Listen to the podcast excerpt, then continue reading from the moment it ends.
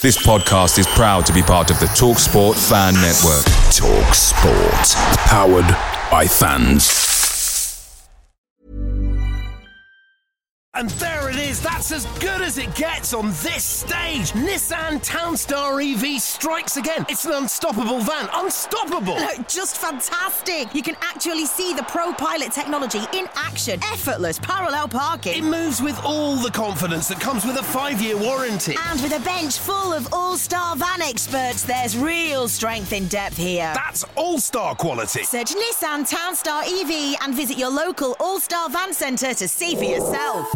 Terms and conditions apply. Five years or 100,000 miles, whichever comes first. ProPilot is an advanced driver assist technology. Driver's responsibility to stay alert, drive safely, and control vehicle at all times.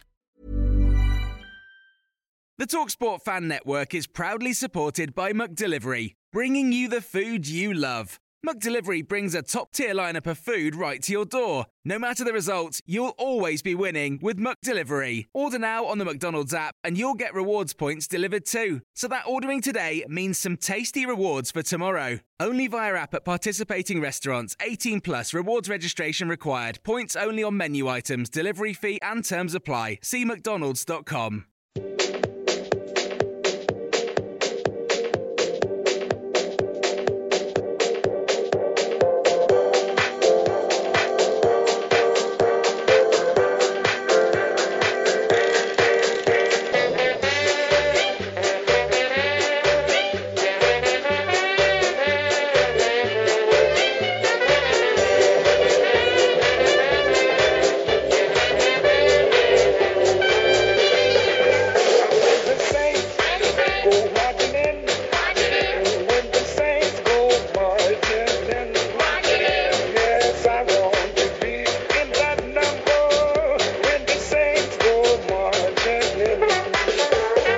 Hello and welcome to the first Total Saints podcast of 2021 and indeed a new decade. Before we get going, TSP wish you and your families a very happy and healthy new year. We look forward to sharing the next few months with you, again discussing the rollercoaster journey of life in the Saints Lane.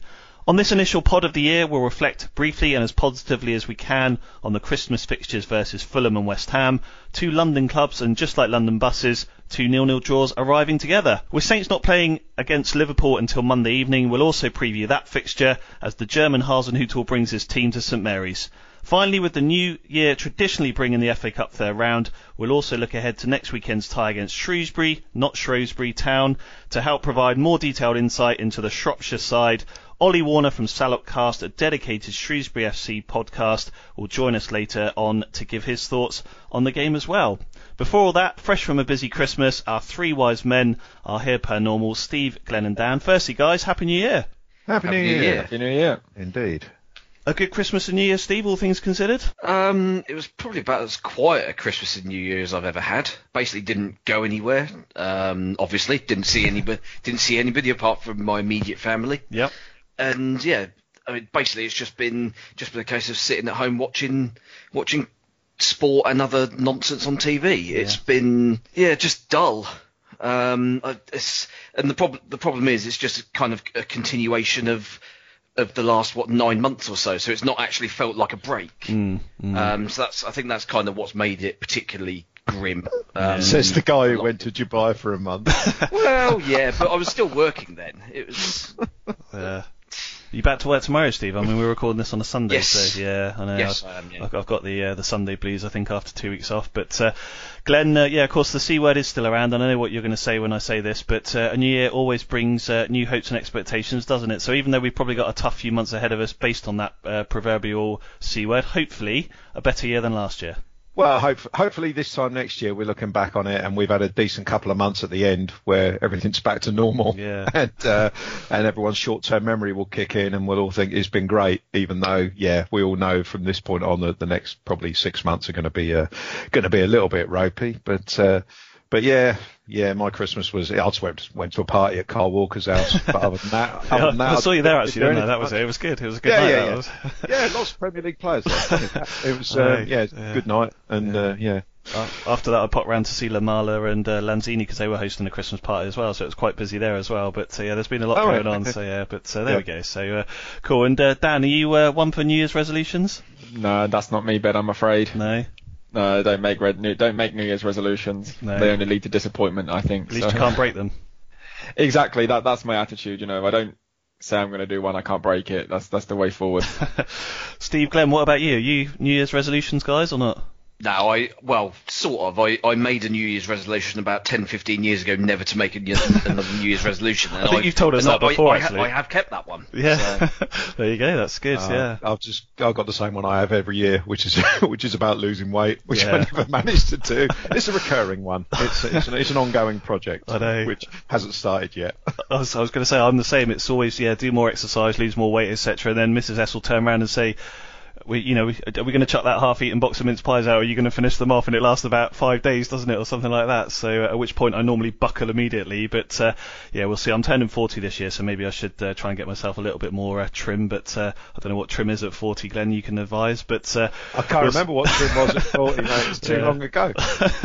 there we go. So, all right, well, let's get straight into it. There's a, a lot to get through. So, uh, proudly underpinned by our global patrons, this is the first TSP of 2021, episode 143.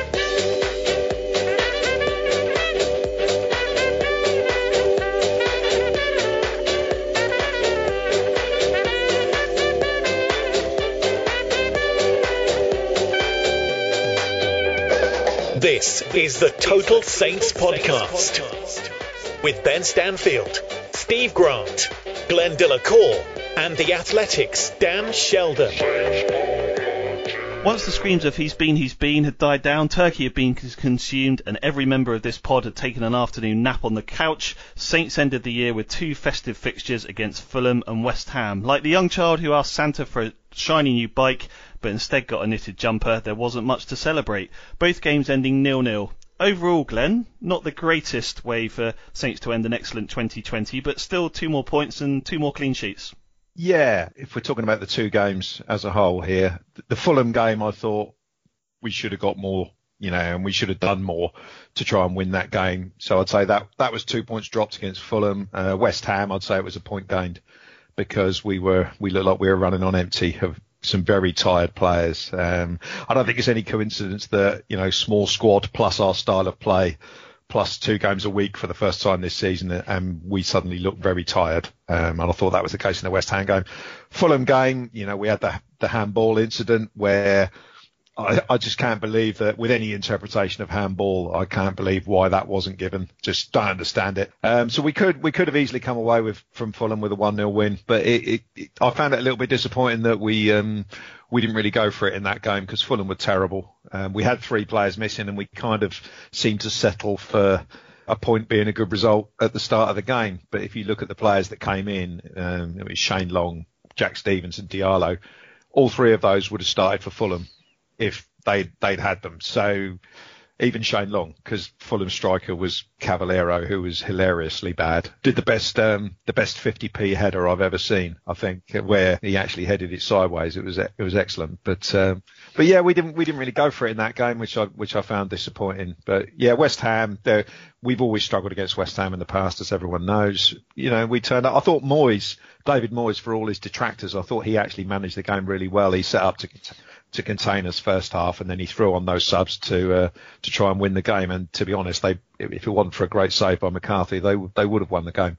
So I was happy to get out of that with a with a nil nil. To be honest. Yeah, we spoke about that before the, the the game, didn't we, about their away record? And obviously they've since gone up to Everton, and you know didn't really look like losing that game. And ironically, I think it was almost exactly the same minute, 85th, as Benrahma's chance against us was when uh, Souček obviously uh, scored up there. But uh, you're right, I thought the uh, the Fulham penalty probably could have gone either way. But the longer he was talking to him, I thought he was at least going to go and have a look at the screen, and we were going to get that. But uh, there you go. Um, Dan, look, I feel like I'm piling straight in with a tough question here, but we know how hard Saints have worked physically during 2020, as Glenn kind of mentioned there. So do you think it's just sort of caught up with them a little bit in the end? You know, there didn't seem to be that sort of collective lack of spark almost uh, across the two matches. And I know Will, one of our patrons, had asked a similar question, which I think I can link into this, is, you know, why we potentially dropped off in front of goal. So do you think there's anything to it? A change of personnel, the tiredness, maybe something more scientific than that? in terms of the kind of attacking players, I mean, apart from Danny Ings, the personnel hasn't changed too much, really. I think the thing that stood out in those two games, the Fulham and the West Ham games, there was just such a lack of kind of creativity. I thought, you, you know, you're just looking at where's that bit of spark going to come from, and it just didn't throughout both games. It just did, wasn't there. I mean, against I want to say it was West Ham. Obviously, Danny Ings produced that brilliant bit of skill to to score the goal, but I mean that was ruled out for offside. I mean, other than that, that was the the only moment in that match where I thought, wow, you know, there's that kind of creativity that they've been missing. They look tired. Che Adams looked, you know, knackered, and as as Glenn said, it just West Ham just looked like one game too many. Uh, I remember there was in the discussion page on the Athletic after the game, I, I made a point that you know they just looked tired and the squad wasn't big enough, and you know someone commented and said you know, they disagree, and it's like well, if you look at the squad and you're turning to Shane Long and Michael Obafemi and Nathan Redmond wasn't on the bench, and it's amazing how three, four weeks ago we were saying, you know, you look at Southampton's bench and it looks good again, and then that just kind of dissipated with Redmond and Vestergaard being out. Diallo's not on the bench, who you think he's decent, he can come on for sort of 15, 20 minutes, still get used to the Premier League.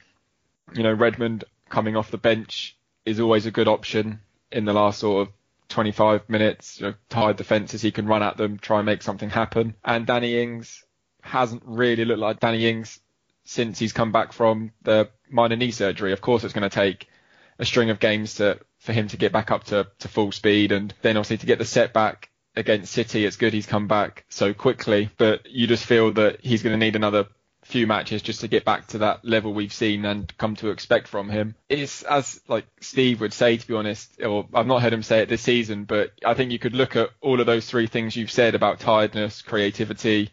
Is it something scientific? And probably say it's a little bit of each, I imagine. Column A, um, B, and C. Yeah, column A, B, and C. Um, it, it looks like one of those. It's a bit of everything, and the West Ham game just looked like one game, one one match too many. So to to welcome Liverpool to St Mary's is going to be a, another. You know, I'm sure the players can't wait for that one if they're feeling a little bit tired after. What possibly go wrong? I know. And we'll, we'll come on to talk about him a little bit because uh, obviously he signed a new deal this week. But I thought that was the one that stood out for me Dan, particularly just briefly, was um, Stuart Armstrong didn't play particularly well at Fulham and then was obviously rested for the West Ham game. And for me, you know, he is one of our more creative players. Ironically, you didn't mention him there, but again, there's someone else that has maybe lacked that spark a, a little bit the last couple of weeks, and that's uh, probably paid uh, uh, as much of an impact as well.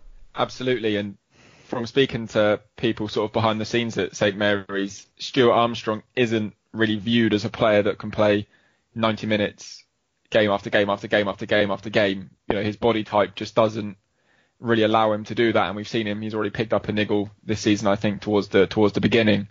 Um, you know, we've seen him return from international duty with with problems, but he is that player that when you see him running with the ball, you know, going forward, he's he has got that sort of creative pass in him, a nice through ball, but against West Ham, it just it just wasn't nothing seemed to click uh, in that department. Steve, as Glenn mentioned, I mean obviously we had two shots on target at Fulham, we then had three against West Ham, so not massive amounts of shots on target, but we also had the the potential handball penalty. We also had three fairly tight offside goals. You, know, uh, I think we can all agree they were all ruled out correctly. But again, you know, on another given day when the the sort of wind's behind you to a point, you can get more than the two points from those games. Yeah, and I think if you look look sort of back earlier in the season and kind of bits of bits of last season as well, those kind of tight scenarios went in our favour. Um, we were getting marginal offside calls in our favour. We were getting marginal handball calls in our favour. So, I mean, it's that old, old cliche of decisions even themselves out over the season. I mean, I don't think that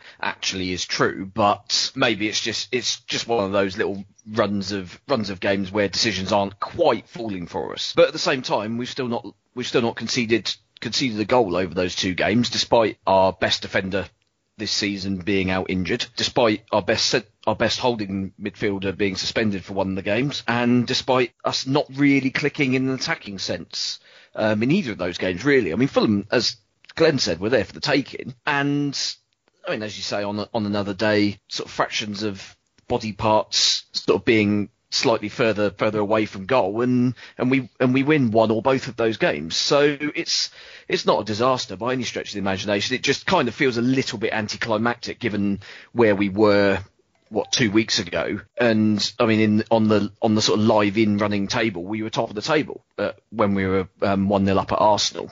So yeah it's it's kind of frustrating that we're now down in down in what ninth but still three points off the top four at at the turn of the year, I think I don't think anybody would have um, would have turned their noses up at that. To be honest. No, exactly. I made sure I took a, a screenshot at half time. I'm looking at it right here. Southampton top with uh, 26 points from 13 games. That was at that point against Arsenal. I still need to get the mug made with that on it, I think. But uh, yeah, um, it was interesting, Glenn, wasn't it? Because I think, as Steve said there, that was that felt like the the positive sort of collective to me is that 18 24 months ago, I mean, we've all followed Southampton a long time. Arguably, the last 133 years, they would have lost both of those games 1 0. So that does feel like, you know, the, the positive through all of this is that at the moment they've got that if, if we can't win, then make sure we don't lose mentality. Yeah, only just to flip that around, there's an argument that, you know, one win and one defeat is better than two draws, which it is, of course, in terms of points. So, True. But not in terms I, of an unbeaten run.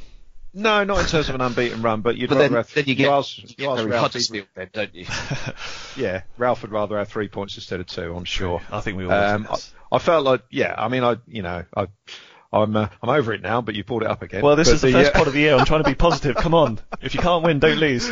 Yeah, you, you got to beat, you got to beat rubbish teams like Fulham, yeah. basically. If we're a relegation battle inside and we're playing Fulham, and you know we're at their ground and we get a point, we stay above them in the league, and everyone's happy but we're not a relegation battle inside now, and we've got to have the mentality that we're going to play one any one of the three or four really poor teams down the bottom, and and and we, have got to go and win. But uh, so yeah, I was a, I can't get away from the fact I was a little bit disappointed with that game. But yeah, the positives are, as Steve said, two clean sheets with you know, Jack Stephens has come into the side, and, and in the main, you know, he's he's got a mistake in him as they all have, and he, you know, he's grateful to McCarthy for bailing him out on the uh, the West Ham game. But we've we've kept two clean sheets, and to be honest, we haven't really looked like looked like a team that's been disrupted defensively. We, you know, we look okay, we look we've looked okay. So, so yeah, it, it is a positive thing, but. Um, yeah, the the front end of the pitch, as, as Dan said, just just hasn't really clicked the last couple of games. Theo Walcott's been great, I think, but uh, yeah, otherwise, the, you know, I mean, Redmond's not been fit. He's not been great all season. Djenepo not really done a great deal going forward. So yeah, we need to get some more.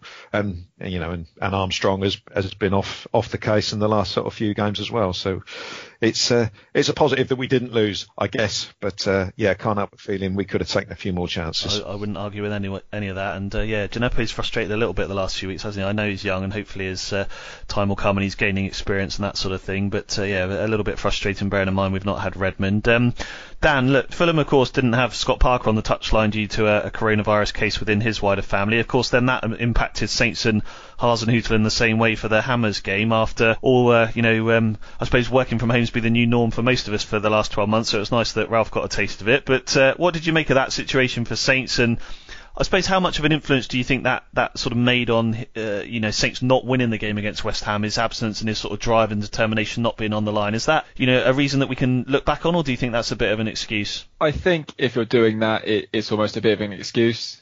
I mean, it was one game. He would have coached them almost up until that point anyway. So they, they all know what they're doing. And I remember when I interviewed Oriol Romeu earlier in the season and he said to me he could shut his eyes and know exactly what Ralph wants him to do. So if Oriol was like that, I'm sure, you know, a lot of them are like that. So it shouldn't have made too much difference. You know, he was in the dressing room via a big screen ahead of the game. So he'd have been talking to the players. He was there again at half time. So, I mean, if not all managers kind of get up and G their players on, do they? And they all seem to do okay every now and then. So I don't think I don't think you can read too much into him not being there as any kind of reason why they didn't win that game. It was a one-off. It was 90 minutes. The players still did a did a good enough job, and know, spoken to before the game, uh, half time, and obviously after the game he would have you know given them some sort of quick debrief. And for me, no, it, it was a shame he wasn't there because it's it's always good to sort of see him on the on the touchline. He's although I wasn't at the game due to reasons we discussed before coming on, he's always, you know, he's good value to listen to. And I mean, when they're on the pitch, realistically, how much do the players listen to, you know, come on Ingsy, come on Ingsy, or, or something like that? I, I very much doubt they actually hear that, regardless of, of no crowd. You know, they're so focused on what they're doing that they probably don't hear a, a crazy Austrian on the sideline shouting at them, or they may choose not to hear it if he is shouting at them. I don't know. I think yeah. the biggest prob- the biggest problem was the communication from Ralph's toilet, where it looked like that, that, was where it looked like he was sat during the interview because somehow down We're not the, the, line, only person to say that either. Yeah, Richard Richard Kitzbichler obviously got a message to send Shane Long on as a sub, and I, I don't understand how that happened. There must have been interference or something Yeah. on the line. Well, if we're talking, fact he was in his tracksuit. That was the best bit for me. Uh, no, it was a bit of a bizarre one, wasn't it? Yeah, but uh, there we go. I mean, obviously, it's good to have him back for the uh, Liverpool match, which we'll uh, come on to talk about in a moment. Um, just to close off 2020, then, Steve, I, I know we did have a bit of a chat about this uh, sort of prior to the end of uh, the year on the, the pod before, but of course, you know, now all the stats are done, we can kind of reflect on it properly. But Saints eventually finished fifth in the Premier League table for 2020 calendar year, one point ahead of Tottenham, um, 56 points from 34 games, winning 16 of those matches. So only Liverpool, Man City, Man United, and Chelsea were ahead of us, uh, all of course with vastly higher financial resources. Um, I wrote about in the latest Total Saints uh, opinion on totalsaints.co.uk. If you've not had a chance yet to read it, it felt like a, a year of sort of progression on and off the pitch for Saints. And uh, again, you know, finishing fifth in the, the calendar table kind of epitomises that. Yeah, it shows um, shows good progress. I'm not quite sure where we were in the previous year. I would imagine significantly further down. But yeah, it's been yeah, it's been a good year as as we discussed on the on the last pod that you can see what you can see the direction that we're aiming for. You can see there is a clear plan. Which I mean, you things you look at you look at some of the clubs, like even the ones that were above us in those in that sort of annual table. You look at Chelsea. I mean, the absolute shambles of a performance they put out this afternoon, and kind of have been throwing in every so often this season. What's their what's their game plan? God knows. Lampard doesn't seem to have a clue what, what system he wants to play. Man United, Ole, Ole Gunnar Solskjaer just basically throws on all his all his star attacking players, and they eventually bail bail the team out in the end. They just grind teams down, and whereas and, penal- and penalties. Well, yeah, and I mean City today looked kind of back to how they were sort of two or three years ago, but they're they're still a long way short in in overall terms. Liverpool don't look quite the same, although you can see that they've obviously got a structure and it it's still working, even though they're having to kind of fit bits and pieces in um, to make up for injuries and stuff. But we're kind of one of the few up there that have got a tangible plan, and you can and you can see it a in action, and b kind of what the what the sort of future goals are, are likely to be. I mean, I think fifth is probably pushing it in terms of where we're going to be at the end of an actual season as opposed to a calendar year season, but who knows? Um, I mean, you look at the table as we speak we're in ninth, and yet there is, um, and West Ham are on the same points below us, so they're on 26 as well. With a game so more though. Yeah, Yeah. Um, but there's um, three points between 10th and 4th. And yeah, I mean, it's just so unbelievably tight there that anything can happen. I mean, if we go on another good run, then all of a sudden we're we're well in the conversation again. Whereas if we go on a on a bit of an iffy run, which we know we're prone to doing every every now and then, um, all of a sudden we're we're kind of back down in 12th, 13th, and everyone was saying, well, we got got excited for nothing, didn't we? Yeah, I'm always nervous to say things like uh, Liverpool aren't much and things like that, just uh, ahead of playing them. But yeah, Steve, I've done my research here whilst you're talking. So 2019, we were 13th in the Premier League annual calendar with 46 points, so we're 10 points better off this year and uh, several places. The year before that, we were right down in 16th with 31 points, so uh, I think that shows Jesus. good progression over the last God, couple of years. Yeah, exactly. Um, Glenn, I suppose the important thing for Saints now is to keep building on that momentum, and as I mentioned earlier, one of the things that uh, they've done at the start of this year to uh, really do that is um, secure Stuart Armstrong to a new three and a half year deal, so a good starting point. Yeah, absolutely. He's one of the key players. Yes, he's not been he's not been great actually since he got his um, COVID problem when he was away with Scotland, but he's he's you know he's a very important player. I mean, we I think it was highlighted last year when he missed a few games and suddenly the link between midfield and attack just wasn't there. Um, and those wide positions in our team are, are crucial for the um, you know for the creativity of the side. If they're if they're not doing it, then then we do struggle to score goals, which is what has happened in the last um, last couple of weeks. So he would be in everybody's first choice starting eleven at the moment. Probably the wide players will be him and Walcott, who most people would choose. So he's own. How, I was surprised at how young he was. Actually, I thought he was a little bit older than he um, than he actually is. I think he's. Um, I thought he was nearly thirty, but he's not. He's about twenty six or twenty seven, I think. So um, yeah, so signing him up for to take him into his thirties, that's um, that's a that's a good positive move, and I imagine he was quite an easy uh, easy deal to sort out.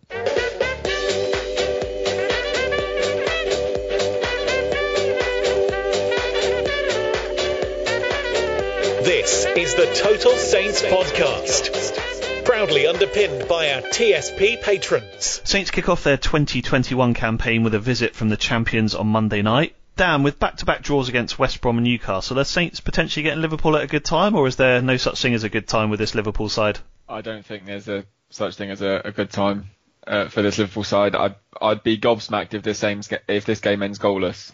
Uh, well, here's a uh, good stat for you, Dan. Saints have Go on never had three nil-nil draws in their entire league history. I think that weight's going to go on Ben. If I'm being completely honest with you. uh, no, they're Liverpool are fantastic. I think this season, although Man United are, are joint top uh, at the moment, There's the no such that- thing. okay, there's no such thing. Well, they're level on points then. Uh, they're level on points uh, with Liverpool, um, and Liverpool have had, you know, several injuries to to key players. I think that's a mark of just how good this Liverpool side are. They're fantastic to watch. I'm sure Southampton fans will. Some Southampton fans won't like me saying that, given the the recent sort of sales the, the club have made, but. No, they're they're just a joy to watch, aren't they? I like Jurgen Klopp. He moans a bit about the substitutes, but he's a sort of manager you'd run uh, run through a brick wall for, very much like Ralph. It's going to be, I think it'll actually be a fantastic game. Uh, I don't know how in it Southampton are going to be, but if they can, you know, sort of rediscover that sort of touch up front, and you know, there, I think there will be opportunities for Southampton to score. It's just about they have to take them, and that will make for an entertaining game because I think Liverpool will most definitely score. It'll be interesting to see how Fraser Forster gets on if, as we all expect, he goes in goal. Um, I can't see Harry Lewis being given the, the goalkeeper's gloves ahead of Forster for this one. Hope, bloody hope not. so unless there's a, a No big comment. surprise in goal for Southampton, um, you know, we should all expect Fraser Forster, and it's going to be a big test for him. And you know, I, I reckon when he goes to sleep tonight, he'll be most definitely looking forward to it. I think uh, that's the thing, Steve, isn't it? They've obviously struggled with injuries a bit, as Dan mentioned, but uh, they haven't struggled in terms of sitting at the top of the table. What have you made of them overall? Because it is just one defeat in all competitions since that 7-2 loss at Villa Park in October, so 18 games ago, including, of course, winning 7-0 at Palace the other week. Yeah, I mean, it's, it's been an odd season for everybody, hasn't it? But I think no, none more so than for Liverpool. I mean, if you think that the reigning champions, who I mean, you could barely get a goal past them in like in three games against them a year ago, and yet they're shipping seven goals to a team that that stayed up on goal difference. It's been yeah, it's been very strange, and they've been they've blown hot and cold in terms of performances. Although I kind of thought they they did a, they did at times last season as well, but they were just relentless. Um, this year, it's not been quite the same kind of force force of will, if you like, um, to get those to get those sort of jammy late wins that they kept getting um, a year ago. But they're still they're still top, which kind of goes to show how ridiculous, sort of as as Dan said, how sort of far clear of everybody else that they are. That despite the fact they've got obviously their best defender out, their first choice keepers missed half a dozen games, I think, and there's been various other um, injuries through the midfield as well, and yet they still look completely comfortable. I mean, that's that's obviously testament to the system. It's testament to the squad depth that they've got. I mean, Xherdan Xherdan Shaqiri still can't even get on the bench, um, even though we've gone up to nine subs, which is which is insane for a for a player of um, of his ability. There's not enough room to fit him on the bench. He's too fat. Well, no, I suppose not not with those not with those calves, is there? I mean, he's he's a very strange shaped person, isn't he? And then didn't he have a Lee Um, Griffiths hair transplant as well, didn't he? Oh, was he? Yeah, I'm pretty sure he has. Yeah, yeah, yeah. yeah. That's, that's yeah, that can only end well. Um, Um, but yeah, they're they're a, they're a, they're obviously a, an excellent team, and they are still, unfortunately, the best in the country. We are going to have to raise raise ourselves for that game and hope they're on a they're on a little bit of an off day um, if we if we're going to win it. But I mean, they've they've had they've had off days. Um, I mean, I mean, you look at how god awful West Brom have been under Large Samuel um, since he since he came in what three weeks ago, and West Brom got a draw at Anfield, and yet West Brom have been absolute toilet against everybody else. So it's not it's not beyond the realms of realms of possibility. Newcastle got got a nil nil draw, which I mean to be honest is exactly what I expected Steve Bruce to play for from kickoff, and he kind of does it every game. But they held out, and so there's there's something not quite clicking. I think at times in attack, you're obviously going to get the occasional game where it all falls into place like it did at Selhurst, and obviously we've just got to make sure that we're not on the uh, on the wrong end of that. Because if if that happens, then obviously we're um, we're in a whole world of trouble. Mm. Glenn, we need to cut Liverpool some slack, don't we? I mean, this will only be their third game in 16 days, so you know, in terms of trying to get any momentum going with an unfair schedule like that, too few games in uh, such a long period of time seems a bit unfair, doesn't it? yeah, it's not like they need all the advantages they can get. No, they're they're a, they're a fabulous side, as as the others have said, and uh, what and Steve made a point earlier on about them playing to a plan. Uh, that's that's what I like about him, and, and, the players that Klopp has brought in have been in have been brought in specifically to play to the way that he wanted to set his team up. Um, you know, he wants he wants fullbacks as wingers, so he's got those two, um, Robertson and and uh, Alexander Arnold. Robertson needs a good slap off of someone at some point, but uh, he's he's a 50-50 with Oriol Romeu wouldn't go amiss. Yeah, yeah, yeah. He's a he's a fabulous player going forward, and, uh, and, and we all know about the you know the the front three. But having said that about Robertson and uh, and and Trent on the other side, their game against Newcastle, the two of them must have put ten crosses each into the box without one going near a Liverpool player it was interesting. They were just they were just slinging crosses in, but you know they Liverpool weathered the storm of not having Virgil because I was hoping that um, with him being injured that would stop the fullbacks bombing forward and they'd have to find a different way to play. But Fabinho has stepped in there and they they've been just almost just as good defensively.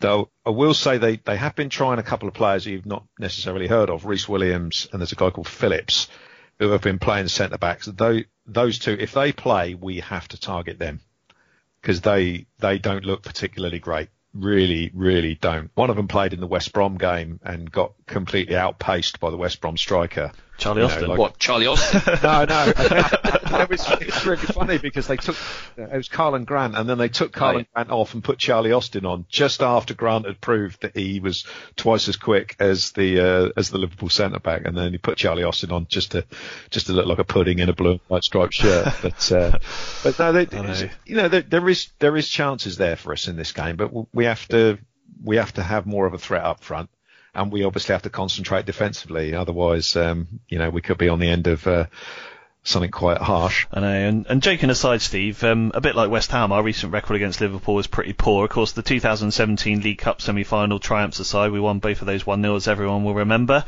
It's only one win in our last 13 Premier League games with uh, Liverpool, and I think most of us can remember that with Ronald Koeman running down the uh, touchline after the 3-2 win uh, under him in 2016. Ironically, of course, the winner coming that day from Sadio Mane, who now plays for Liverpool. It's also a run of six Premier League defeats in a row against them at the moment. Um, um, I said this was a positive start to the year with the pod, didn't I? But uh, look, I mean, given how we have looked a little tired physically recently, and as Dan mentioned earlier, you know, maybe struggling to, to get too many opportunities to attack in the game potentially. How do Saints overcome recent history to pick something up from this game? Do you think? I actually think that if we've if we kind of take a more conservative mindset into this into this game, I mean, it's it's one of those where ca- can we play that way? Is the question. Do we have do we have the players to retain concentration for for the long period of time that you would need to do so in order to play kind of slightly more conservative, conservatively and try and hit them on the break. Kind of like almost similar to what we did against Man City in the summer, I guess. Although I wouldn't expect Liverpool to be quite so sort of tippy tappy about it. They'll be a little bit more ruthless. But I think there are I mean, as Glenn Glenn rightly said, there are weaknesses there, certainly defensively. In attack, they've not looked quite as potent. Um, Palace game aside, obviously. Yeah, there's there are reasons why we shouldn't necessarily fear them. And I mean, let's face it, we've got ourselves into a into a good position in, in the league over the over the past what um, couple of months where we c- we can kind of go into these games with the confidence of of knowing that um, we can we can stand toe to toe with these guys now. Mm. Here's another good stat for you guys: Saints could become the first team to beat all seven Premier League champions in the season following a title win. I didn't know that, so uh, we'll see how that one goes. Um, Dan, a couple of final questions for you before we do our uh, match predictions. Of course, Saints have announced earlier today that uh, Alex McCarthy will be out of the game after a, a positive COVID test result. So I think first things first, obviously all of us will wish Alex well in getting healthy again. Um, a nice quiet game for Fraser Forster to return to, as we mentioned mentioned earlier. But I was thinking maybe the positive is that Saints and Forster will probably have known about this for a few days, wouldn't they? And so at least mentally and in terms of getting himself ready for the game and training with Andrew Sparkes and things like that, it's not like he's, you know, it's not like McCarthy's got injured in the warm up and he's suddenly got to get himself ready. You know, he, he should have enough time to kind of prepare for this. Absolutely, and let's not forget he's played, you know, a few times for, for England, so he's not exactly an inexperienced goalkeeper coming in. The thing that will be most interesting for me is how he adapts or how because we've not seen him for such a such a long time in the Southampton shirt. I think I was at um, the West Ham game with Adam Leitch when Yeah. they got I think they 3-0, lost three 0 or three one. 3-0, Um, 3-0, yeah. admittedly, Ralph played. He made so many changes for that game, and you could probably argue that none of the goals were really Fraser's fault. It was just he just had a poor defence, and there were just kids everywhere uh, in front of him. So it'd be interesting to see how he's adapt. He adapts to what Ralph likes the goalkeeper to do now, which is step out a little bit more, be comfortable with the ball at his feet, which is we've all seen. It's it's been a fairly long process with McCarthy, but we're all seeing the the benefits of that this season. I thought McCarthy's been one of the, if not the standout player for Southampton. Obviously, there was the the hiccup against Tottenham where they conceded so many goals, but that you'd argue was more to do with the high line and probably less to do with McCarthy. You know, he was given hardly. If you got Harry Kane and Son charging down at you every five minutes, it's not going to be pretty, is it? But in terms of Fraser Forster, he's, he would have known about it. He was, you know, he's this is what he wants really. It's the one chance, isn't? He can come in and if he does well, then that's great. And if, as Southampton's statement said, that it, McCarthy could also be out for the Shrewsbury game, that's another opportunity for him. So he should be looking at this and saying, oh, I've got two games now. I've not had that at Southampton since I got dropped back in December 2017. He's not had two games in a row in a Southampton shirt. So he should be looking at this as a, as a brilliant opportunity. And if he comes in and does well, then one thing he will do, you'd imagine, is a few peop a few more clubs may take notice because no one's taken notice of of Fraser Forster sat on the bench at the moment. No one's paying him any attention. You know, Celtic didn't want to pay the money to to take to buy him permanently, or they couldn't afford it, or whatever. So if he does well, you know, it's uh, he's obviously not going to go anywhere in January, but it may raise a few eyebrows at other clubs come the summer. That oh no, he can still do a job. Oh, we've not seen Fraser in a while. He's still decent enough. So it's uh, he should really view this as this is his kind of one one big chance because when McCarthy's fit, McCart- well, when he's recovered from COVID, and as you say, you know, first and foremost, let's hope he's okay and his family are, are all okay who who he's living with. He's coming straight back into the team. It's going to be interesting. He's going to be busy, so it's going to be, you know, it's going to be a straight into the the the bullpen if you like. But I'm looking forward to seeing how he gets on. Hmm. Just finally then, Dan, uh, we know there's obviously a lot uh, of mutual respect between the two managers given their backgrounds working in Germany, etc. How much do you think Hasenhüttl enjoys the uh, tactical battle with the likes of Klopp when they face each other? I'd say he probably thrives off it. Uh, these are, I don't know if he said it in a recent press conference or, or previously, or I'm just imagining it, which I don't think I am. He views, for, for Ralph, these are kind of the Champions League games. This is him going up against the best managers, you know, the Pep Guardiolas, the, the Jose Mourinho's, Jurgen Klopp's. This, this is for him the biggest test, isn't it? It, this is where I imagine he marks himself basically. It's all right, well and good going up against uh, a David Moyes, but now you're going up against a Jurgen Klopp who's just won the Champions League, just won the Premier League. That's the level Ralph wants to be at. So he, I'd say he absolutely thrives off it. Cool. All right. Well, let's get to our first set of uh, widely over optimistic match predictions for 2021. Then, um, Steve, let's start with you. Saints against Liverpool. What do you think? Struggle to be overly optimistic with this one, unfortunately. yeah, I just think we need need a little bit of a timeout to kind of reset and regain some energy, and I think this this is probably going to go go south on us. So um, I'm going to go for a probably a 2 0 Liverpool win. 2 0 Liverpool win. All right, just to jump in there. Um, I, I, yeah, I think as ever, Saints will give 100%, but uh, I just think in the end, Liverpool's quality uh, is going to pay off. So I'm going to go for 2 0 Liverpool win as well, unfortunately. Um, Dan, what do you reckon? I'm really toying with this one. I don't know whether to, to go with what my gut says, which tells me Southampton could be on the, the end of a fairly heavy defeat, or sort of back Fraser Forster to do a good job. I think you should back Fraser Forster, definitely. For all I'm of our listeners back are saying the same. Forster to make a few good saves, but Southampton to, to still lose 4 1. I tried to think. What, I tried to think what the other score was. Crikey. Right, come on then, He's, Glenn. he's, he's picked that score quite deliberately, hasn't he? Do you think? Mm. Yeah. Ah, well, I, I, what I'm going to prove is is that I, you know, I won this last year, so I consequently don't care. So because you lot have all been negative, um, I, I'm going to go for a two-one defeat. No, I'm not. I'm going to go. I, I'm, I'm going to go for a, I'm going to go for a one 0 win. How about one that? 0 win, brilliant. I would definitely take that. And I should add quickly that uh, Dan obviously had a 1-1 in the West Ham game. He was the only one that predicted a draw, so it's now 11 apiece between you two. I probably should have told you that before you did your prediction, Ben. So apologies for that, but uh, there we I go. don't. I really don't care.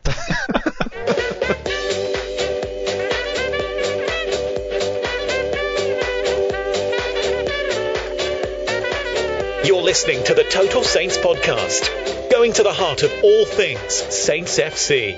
Subject to COVID testing, next weekend brings the return of the FA Cup to St Mary's with League One Shrewsbury Town heading to play us. Earlier this week, ahead of the tie, to help get a little more inside knowledge about the town and football club, I spoke to Ollie Warner, host of the Salop Cast, Shrewsbury Town's number one podcast. Ollie, thanks for joining the podcast. Really appreciate it. Lovely to have a chat to you. Before we get on to talking about Shrewsbury and the FA Cup tie, how was your Christmas and everything?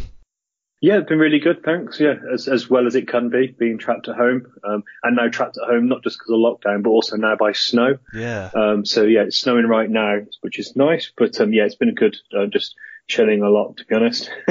Watching a lot of The West Wing. All right, so that's the uh, the box set at the moment, is it? Yeah. Yeah. Good. Any any recommendations for any of our listeners other than West Wing? Is there anything you've watched uh, before we get into the important stuff the last few months that through lockdown that you think we should be uh, keeping an eye on? Yeah, the um, the chess one on Netflix is really good. I can't think what that one's called. The, the Queen's Gambit. Right. That's really good. So yeah, that would be my tip. Good, good, excellent. All right, let's have a chat about the football then. Obviously, uh, Saints are set to play Shrewsbury uh, next weekend in the FA Cup third round. Um, what was the general reaction at your end to drawing Saints at St Mary's? Um, no offense to Southampton fans, I'm sure you guys are quite used to this. We were a bit meh. Like, uh, okay, um, it's not going to um, you know a bigger side, Premier League side. And for me, I, I really like following football and I you know, read articles about Southampton tactics and stuff. And I know what a fantastic manager you've got um, and how ruthless you are. I've actually got a few of your players in my fantasy team. so yeah, for Shrewsbury, it's you know either we want a team that we're easily going to beat Mm. or a big name. And you're neither really a big name, and you're a team that's probably going to beat us quite convincingly. So it's kind of, yeah, we don't nothing really to gain, and obviously not being able to travel as well, um, it makes it a bit different as well. Mm, you say that our uh, record sometimes against uh, lower league sides, with all due respect, uh, you know, is not great over the years. Um, I, I suppose a little bit more consistent these days. But um, just before we get into sort of talking about you know your season and things like that, um, you know, to be fair to Shrewsbury, uh, Ollie, you've obviously had some great recent FA Cup form because uh, I was uh, certainly remember watching the uh, the replay at Liverpool last year, and then I think the season before that taking Wolves to extra time and just losing, and the season before that, of course, taking West Ham to extra time as well. So with all due respect, again, you know, far from a Yeah, in the last 10 years or so, even going back to 2003 when we beat Everton with David Moyes um, in the third round.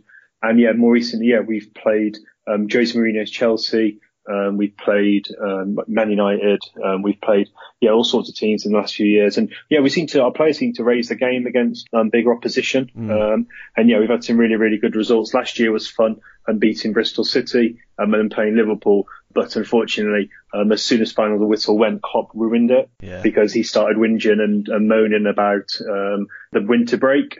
Uh, so we lost probably about three quarters of a million pounds uh, Yeah. because of that, which is a bit of unfortunate. But yeah, we're good in the cups, and our players seem to raise their game. It's unlike Jurgen Klopp to moan, isn't it? But uh, there we It go. Um, um, look, we were just having a chat before we started there about uh, Shrewsbury sort of run at the moment. I uh, I was looking here, so it's one defeat and nine in all competitions. We're recording uh, just ahead of your game. I think uh, you're you're playing during the week, of course. But um, yeah, I mean, obviously uh, a good run at the moment. So what have you made of uh, Shrewsbury so far this season? Yeah, it's a story of two halves, but not two equal halves. Um, where we had 13 games under um, Sam Ricketts, and where we won one game in the league, and that was a 94th winner um, against Wimbledon away.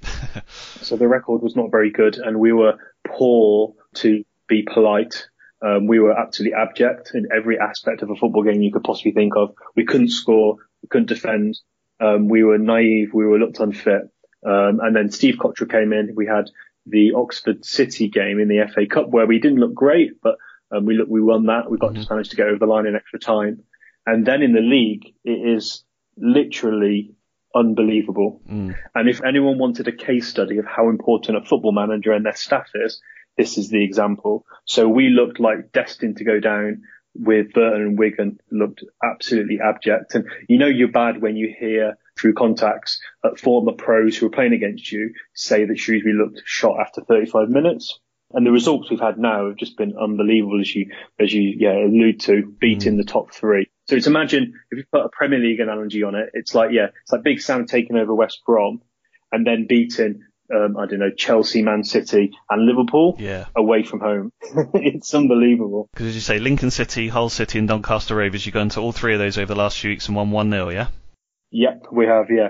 Um, really good at playing on the counter um, and defending well. As you know, you guys know, um, you've had your own um, experiences of, of, some heavy defeats over the last few years. Have, and, yeah. yeah, getting that defensive solidity was obviously Steve Cotterill's first priority. We do have a threat, so we've got Charlie Daniels, yep. um, who I'm sure your, all your listeners will know. Just down the um, coast, He's got yeah. a great set piece delivery. Um, and we've got Aaron Pierre, who's a really good central defender, and he's scored four goals this season for us. Mm. So yeah, we've kind of rode our luck a little bit, but we've worked so hard, and the change in the players, it's unbelievable. Like the common, the neutral commentators who do I follow, and um, were saying, you know, you wouldn't know who was top and who was 23rd when we were playing Hull. Um, it's quite remarkable. Yeah, you, you mentioned Steve Cotterill there. I mean, obviously he's he's been around. He knows the lower leagues. You know, he's a, he's a well-respected manager. I think we can probably say that. So, is it just the fact that he's got them a little bit more organised, or do you think, obviously, mentality-wise, you, you know, we know winning breeds confidence in football and things like that. So, has he done pretty much an all-round job of trying to lift various things tactically and sort of uh, in terms of the players? Yeah, um, definitely. He's done a bit of everything. Obviously, um, in this season, we've been playing um, twice a week mm. for, for months now. It seems like we generally have played twice a week in December every single week, and Christmas is just basically just the same as the other weeks. Yeah.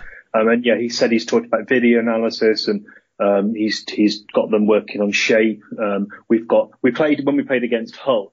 Um, we had a clear instruction not to let Honeyman get on his left foot and also track their inverted fullbacks and we absolutely nullified them. Mm. Against Lincoln and Hull, they the, the, two top teams in the division, they had one shot on target against us over 118 minutes. So, and then it's also little things. So, um, we have an ex-pro that sometimes comes on our podcast and he was talking about the defender's shape not being right.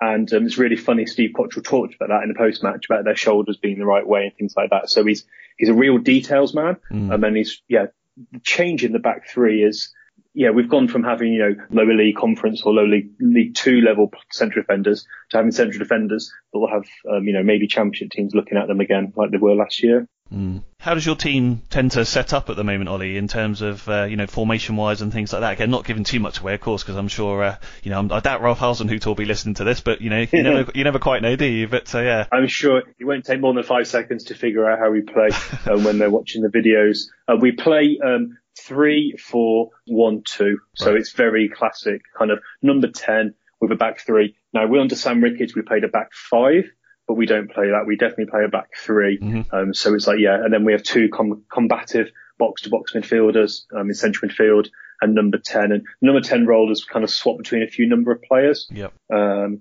but yeah, we had a, we had got a lad on loan from Brentford who played really well last week. So I'll be interested to see if he starts again tonight.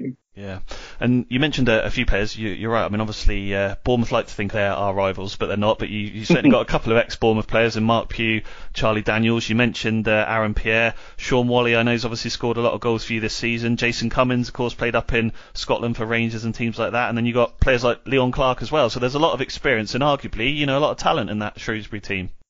Yeah, it's funny. Let's take Jason Cummings first. Um, Steve Cotterill said he's not fit. So a professional footballer who isn't, hasn't been injured, isn't fit at this time of the year. Um, I think that says enough, enough about him. Hmm. Um, yeah, I'm much surprised if we let him go. It's that to deceive. Um, in terms of quality, we've got, yeah, Aaron Pierre is a really good central defender whose data and stuff has been good enough for the championship. Yep. So he's a really good central defender, plays on the left. And then we've got a kid who's um, friends with uh, Marcus Rashford and came through the Man United youth system called Ro-Shaun Williams, who plays on the right side. He's really fast. And then we've got a, a really solid um, League One player called Ollie Norburn, who's our captain in the middle, who's one of those players who the fans kind of like criticise all the time, but the managers and opposition managers always comment on. So it's like, yeah, he does kind of the, the kind of the dirty stuff, and um, but he's quite good. His his form has really changed. Um, and then we've got a player who maybe won't play for you, but I really hope we keep him. We've got a kid called Zamburek who's on loan from Brentford. Right. So when Brentford last season were getting into the playoffs, he was in their first team and on their bench, and he hadn't really played for us. And then he played at number 10 on Saturday, and he did an absolutely delightful through ball for us to score. He, um, he's a Czech international, Right. so yeah, he should really be playing in our side. Yeah.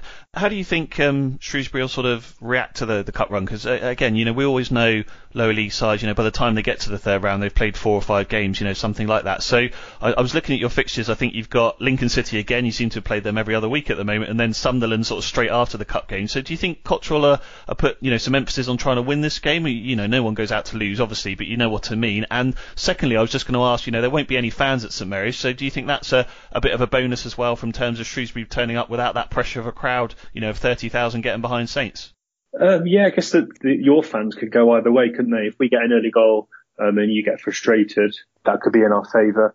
Um, in terms of team selection, it's really hard to tell because there isn't really any evidence to suggest how he might do it. So when we played in the um, the Papa John's Trophy, which is the, the tournament where all the under 21 team play, and he played a, a complete reversal of the side. Yeah. And I don't know, maybe he might rotate one or two, but money at this this time of year in this year and also in the FA Cup is quite big. So there is a financial incentive for us to try and get through to the next round.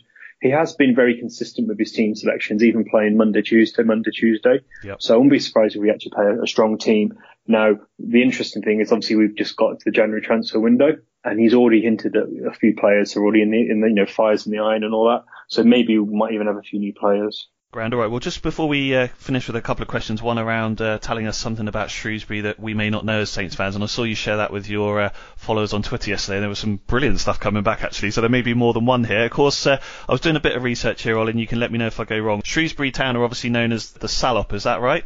Yeah, we're the only team in country I think that has the Latin chant. Right. So yeah, so just outside Shrewsbury, um, there was the second largest Roman settlement. Um, and the area was called Salop uh, by the Romans. There you go, excellent. And uh, saw something, yeah, interesting about Tottenham Hotspur yesterday. So I don't know if that's the one thing you're going to choose uh, in terms of, uh, yeah, something that we may not know about Shrewsbury, the town or the football club, Ollie. But uh, yeah, there was quite a selection to choose from. Yeah, there was quite a few interesting, um, few interesting comments coming out. There was one that, um, yeah, Shrewsbury was the home of the first um, skyscraper, which was the first IM building ever built, which I thought was interesting. Yep. And then, yeah, Harry Hotspur, yeah, had a battle just outside Shrewsbury. Um, and interestingly, in terms of obviously his name went on to go towards Tottenham Hotspur, Yeah. and it's the only one of the few teams we've never played, which I thought was quite interesting Yeah, as there well. you go. So it is funny when you do these sort of things. It's interesting what you learn, isn't it? So uh, there you go. So Shrewsbury will forever be known as the uh, the town that had the first uh, skyscraper. Then, so uh, good stuff. All right. Well, just before we uh, get you to sort of um, promote your uh, pod and, and things like that, Ollie, because I, I I know lots of our listeners they don't just uh, a bit like you mentioned earlier, they like to, to follow football and have a, a listen to different podcasts and read different articles and things like that. What's your uh, prediction for the game then, Ollie? Um, I think it's going to be um, a Southampton win. Um, I'll go 2-1. Yeah. Um, but yeah, it's going to be a great tactical battle with two managers that um, are not afraid to kind of ch- mix formations and, and set up during the game. Yeah. So it's going to be interesting to see how both sides set up for this one. Just finally then, uh, Ollie, as I say, if people want to have a listen to uh, the Salop cast, where can they uh, find it? Yeah, so on Twitter we're Salopcast, and then we're pretty much on everything else. So SoundCloud, Apple Podcast, Spotify, Amazon, um, Acast, everywhere. Brilliant. All right. Well, lovely. It's been uh, a pleasure having you with us. And obviously, uh, next weekend aside, Ollie, we wish you uh, all the best for uh, the remaining uh, part of the season. If you can take three points off the other side of the M27 when you play them next, that would be helpful from all of us as well. But yeah, obviously, best of luck for the rest of the season. All right. Cheers, guys. Thanks again to Ollie for dropping in for a chat. Very much appreciated. Um, Steve, some interesting stuff in there, not least that they have some very good FA Cup pedigree, of course, over the past 10 years or so. Something we'll need to be very wary and respectful of. Yeah, I mean, I think this this year's FA Cup in particular is probably actually going to be even even more insane for some of the sort of giant killings that go on. I mean, let's let's be honest. There's quite there's a fairly strong likelihood there might be one or two walkovers um, with teams having to withdraw from the competition if they've got COVID issues and, and this sort of things. The FA have been uh, quite adamant that, that these games are going these games are going to be played this weekend, and, and that's that's the end of it. Their their record over, mean, to be honest, going back sort of 25, 30 years, really, their their pedigree in, in the FA Cup, whenever they've come up against a top um, top flight side, they've always give always seemed to give them a good good account of themselves. I remember, I mean, back in what late nineties, they binned Everton off in in like the a 98th minute winner or something ridiculous um, at the old at their old ground at Gay Meadow. Um, so it's not a it's not a particularly new thing for, for Shrewsbury that that they're that they're able to raise their game in, in these particular games. And um, yeah, we'll have to be have to be on our on our game to an extent. Although I would expect us to make quite a few changes after after tomorrow night, just to, as I say, just to recharge recharge batteries, I think. And there's a lot there's a lot of sort of fringe players who haven't played any football for a long time. We'll uh, we'll come on to have a, a, brief chat in a minute with Dan about Mohamed Salisu, the lesser spotted Mohamed Salisu. But uh, yeah, they're uh, at the moment they didn't play this weekend as we were talking before the pod started. Steve mentioned uh, the uh, uh, game was called off against Crewe due to COVID testing, but they are currently on a run of one defeat in ten games, so they're doing quite well. I can't say I actually remember this game too well, but records tell me that Saints last faced Shrewsbury in November 2010 under Nigel Adkins when, quote, after a largely mundane and entirely uneventful game at St Mary's, Saints defeated the Shrews with two goals in injury time from David Connolly and Adam Lallana, but I can't remember that. But uh, there we go. Um, I believe that that was the first round of the FA Cup back then. Um, Glenn, we know when we spoke to Martin Semmens that uh, Saints obviously want to take the cup runs very seriously. Um, of course, it was a very disappointing exit to Brentford in the League Cup earlier in the season. So how important and uh, how much sort of pressure almost do you think that puts on Saints to now have a decent FA Cup run? Um, I don't think the, the League Cup exit puts any additional pressure on them. Um, clubs have a history of saying they want to prioritise the cups, and then when it comes down to it, especially with the financial situation being the way it is at the moment, it's the league that takes priority. I agree with Steve. I, I, in I can't see very many of our regular first team 11 playing in this game. Maybe people like Ward Prowse will play because he, he, you know, he plays every single game it seems, but, uh, I would expect to see quite a lot, quite a few, um, changes. I think we'll see quite a few of the youngsters, you know, the likes of N'Lundulu and Tella and Smallbone, people like that.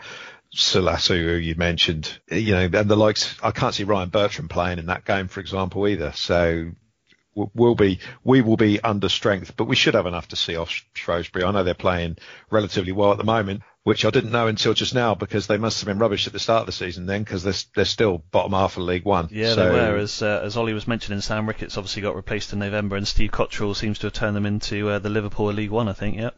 Yeah, yeah. Well, obviously, well, Steve Cotterill's a bit of a legend in his own mind, isn't he? He always has been. he was manager then down the road for a bit, wasn't he? he? I think he was in Bristol City. And, yeah, yeah, yeah, yeah, yeah, yeah, yeah. I always remember him talking a good game. Wasn't it during all their financial meltdown that he was one of the managers? I think, but uh, well yeah, I think he was. he might have been after Appleton, possibly. Yeah. Oh, right. Okay. All, I, but, all I remember uh, about him is that whenever you hear him talk, he's got a, like a proper, proper Bristol accent, and he? Because he's from yes, Cheltenham. He yeah. Yeah, he, he has, but uh, not that we should hold that against him at all. Not at all. But, um, at all. but yeah, no, I had a quick look at some of their players. Charlie Daniels from Bournemouth, yep. and Mark Pugh from of Bournemouth fame. Yep. Yep. Um, Leon Clarke. So, yeah, they've obviously got a, they've obviously got a few decent players, and, and if we don't take it seriously, it will be a a very difficult game. But I, I still can't see us fielding many of our regular um, first team players to be honest. Mm. Dan, uh, I'm desperate to make sure that everyone knows, Dan, that you uh, were quick to get in there that Joe Hart came from Shrewsbury, right? Yeah, that's it. I mean, that's that's, that's all you need know to know. and I've just been reading BBC's website on Shrewsbury recently while you guys have been talking, and it looks as if you can stop Shaun Whalley.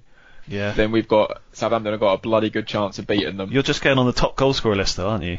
Well, he's also top of the assist list as well. Ben. Oh, there you go. Um, Five. I Good thought research. you'd done your research. I thought you'd done your research, so I should tell you. What a, what a Wally. I know, what a Wally. So there we go. Right, come on then, Dan. Mohamed Salisu, there's a, a high chance, I think, Ralph Hasenhüttl's going to give him his debut in this game as long as he's fit, right? I think so. I think so. It it was the chance. Um, obviously, fans hope to see him at Craven Cottage, but the conversations I had, it would almost that was quite a difficult situation for Ralph because if you play Salisu, you definitely annoy Jack Stephens. Um, and then if you play Salisu and it doesn't quite work out because it's his first ever game in, in the Premier League, he could get slaughtered. You know, what first impressions are, are very important, aren't they? So it was a different one. It's a difficult one because then, you know, at the same time, I'm sure Ralph wanted to play him because he's stayed patient. He's got up to speed. He's done everything he needs to do.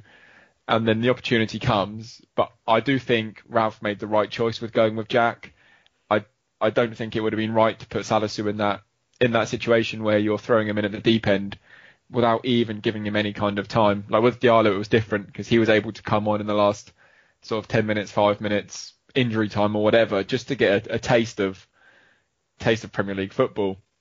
So I, I do think that the FA Cup provides the perfect opportunity for, for Ralph to play him. And if he doesn't play him against Shrewsbury, then you almost think, well, why even bring him in in the first place? So I, I do think we will see Salisu. So it's just a case of how he gets on and whether he doesn't pick up, you know, let's not hope he picks up an injury from now until then or gets coronavirus or anything like that that, that could hinder his chances of playing because I'm sure I want to see him. I'm sure you guys want to see him and I'm sure supporters are, are very keen to see him. I hear good things said about him on the training pitch, so it's all kind of positive noises. So we're, I, I, we, we just want to see him, don't we? We want to see what all the fuss is about and Yeah. why Southampton got him in early. We just want to see what he's all about. If he needs a bit of time to get up to speed, that's absolutely fine. It's going to be his first game in England, and he's coming up against Shaun Whalley, and I'm looking at his record now, and he's a decent player.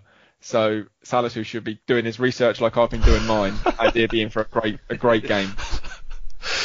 Oh dear, yeah. So if anyone at Saints uh, in the defensive areas are listening, uh, if we can get some Shaun Whalley research to Mohamed Salisu this week, that would be much appreciated, please. Thank you. Uh, I think that's what Dan's trying to say. Um, Steve, just to finish then, uh, I I forgot to add earlier actually, I thought Ibrahima Diallo did a very good job at uh, Fulham. Admittedly it was Fulham, but yeah, I thought he came in and uh, looked neat and tidy. I suppose there's a high chance, Steve, that he's probably going to get some game time in this match as well. Um, I've seen Jake Vokins on the, the videos this week whipping in crosses as well, so you mentioned Ryan Bertrand earlier. There's a good chance probably that uh, someone like Jake Vokins will get a game at left back. So any other particular players that you'd you expecting to see, or more importantly, would want to see get some game time? Um, there's kind of nobody really sort of leaps out at the moment because we've not had a not had a B team game for, for seemingly about 57 years. So there's been there's been nobody since that since that Leicester game where Tella obviously got four in the first half and kind of tore things up there and and then got himself a first team opportunity. We've not really seen seen anything of, of the kids to know kind of who's who's in form. You'd expect him to get some game time, I think, wouldn't you? I would. Probably. I would think so, but it'll, it'll be interesting to see where he plays because I think coming up against a League One defence, I think you're probably going to go with Shane Long, aren't you? I would.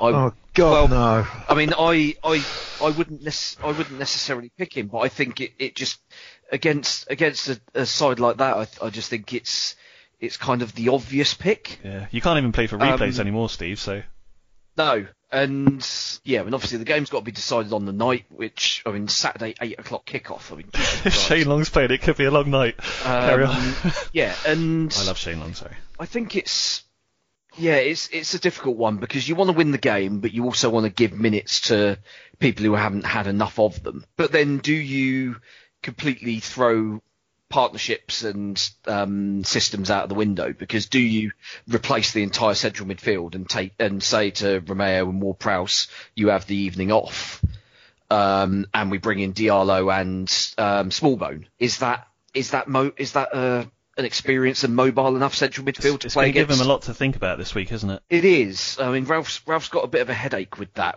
I mean, I guess the the flip side is that we don't we then don't have a game for a week.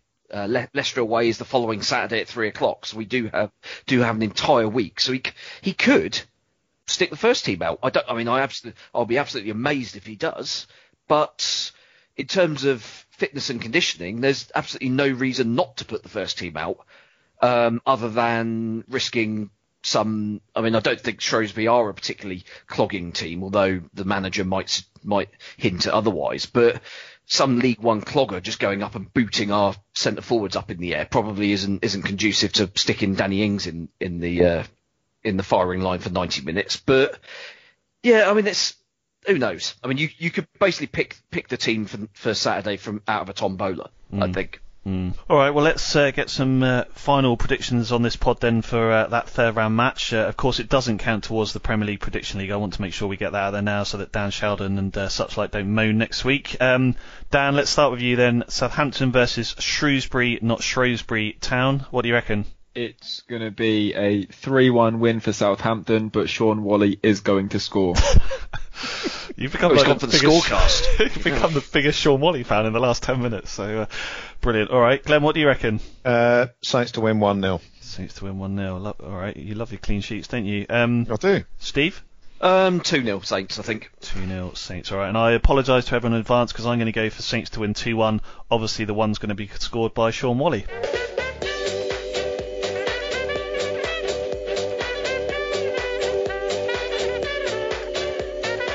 Hi, I'm Ricky Lambert, and you are listening to Total Saints Podcast. Well, thanks for checking in for our first pod of 2021. As always, we appreciate your time. If there's anything you think the four of us should be discussing about Saints or any other questions like Will's earlier, then please do get in touch at Total Saints Pod on Twitter, Total Saints Pod on Facebook, or Total Saints Podcast at yahoo.com on email. Otherwise, thanks to Steve, Dan, Glenn, and Ollie for joining in and giving their views and opinions. See you next week when hopefully we'll have beaten the reigning champions and progressed to the FA Cup fourth round. Keep marching in.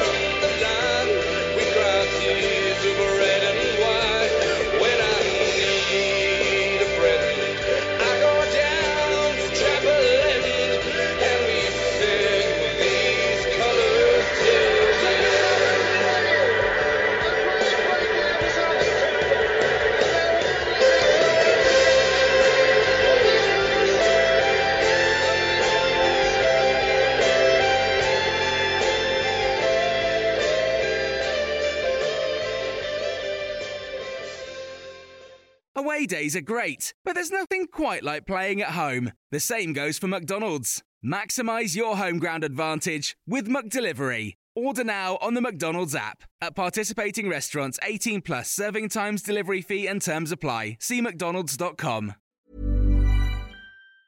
And there it is. That's as good as it gets on this stage. Nissan Townstar EV strikes again. It's an unstoppable van. Unstoppable. Look, just fantastic. You can actually see the Pro Pilot technology in action. Effortless parallel parking. It moves with all the confidence that comes with a five-year warranty. And with a bench full of all-star van experts, there's real strength in depth here. That's all-star quality. Search Nissan Townstar EV and visit your local all-star van centre to see for yourself. Terms and conditions apply. Five years or 100,000 miles, whichever comes first. ProPilot is an advanced driver assist technology. Driver's responsibility to stay alert, drive safely, and control vehicle at all times. This podcast is proud to be part of the TalkSport Fan Network. TalkSport. Powered by fans.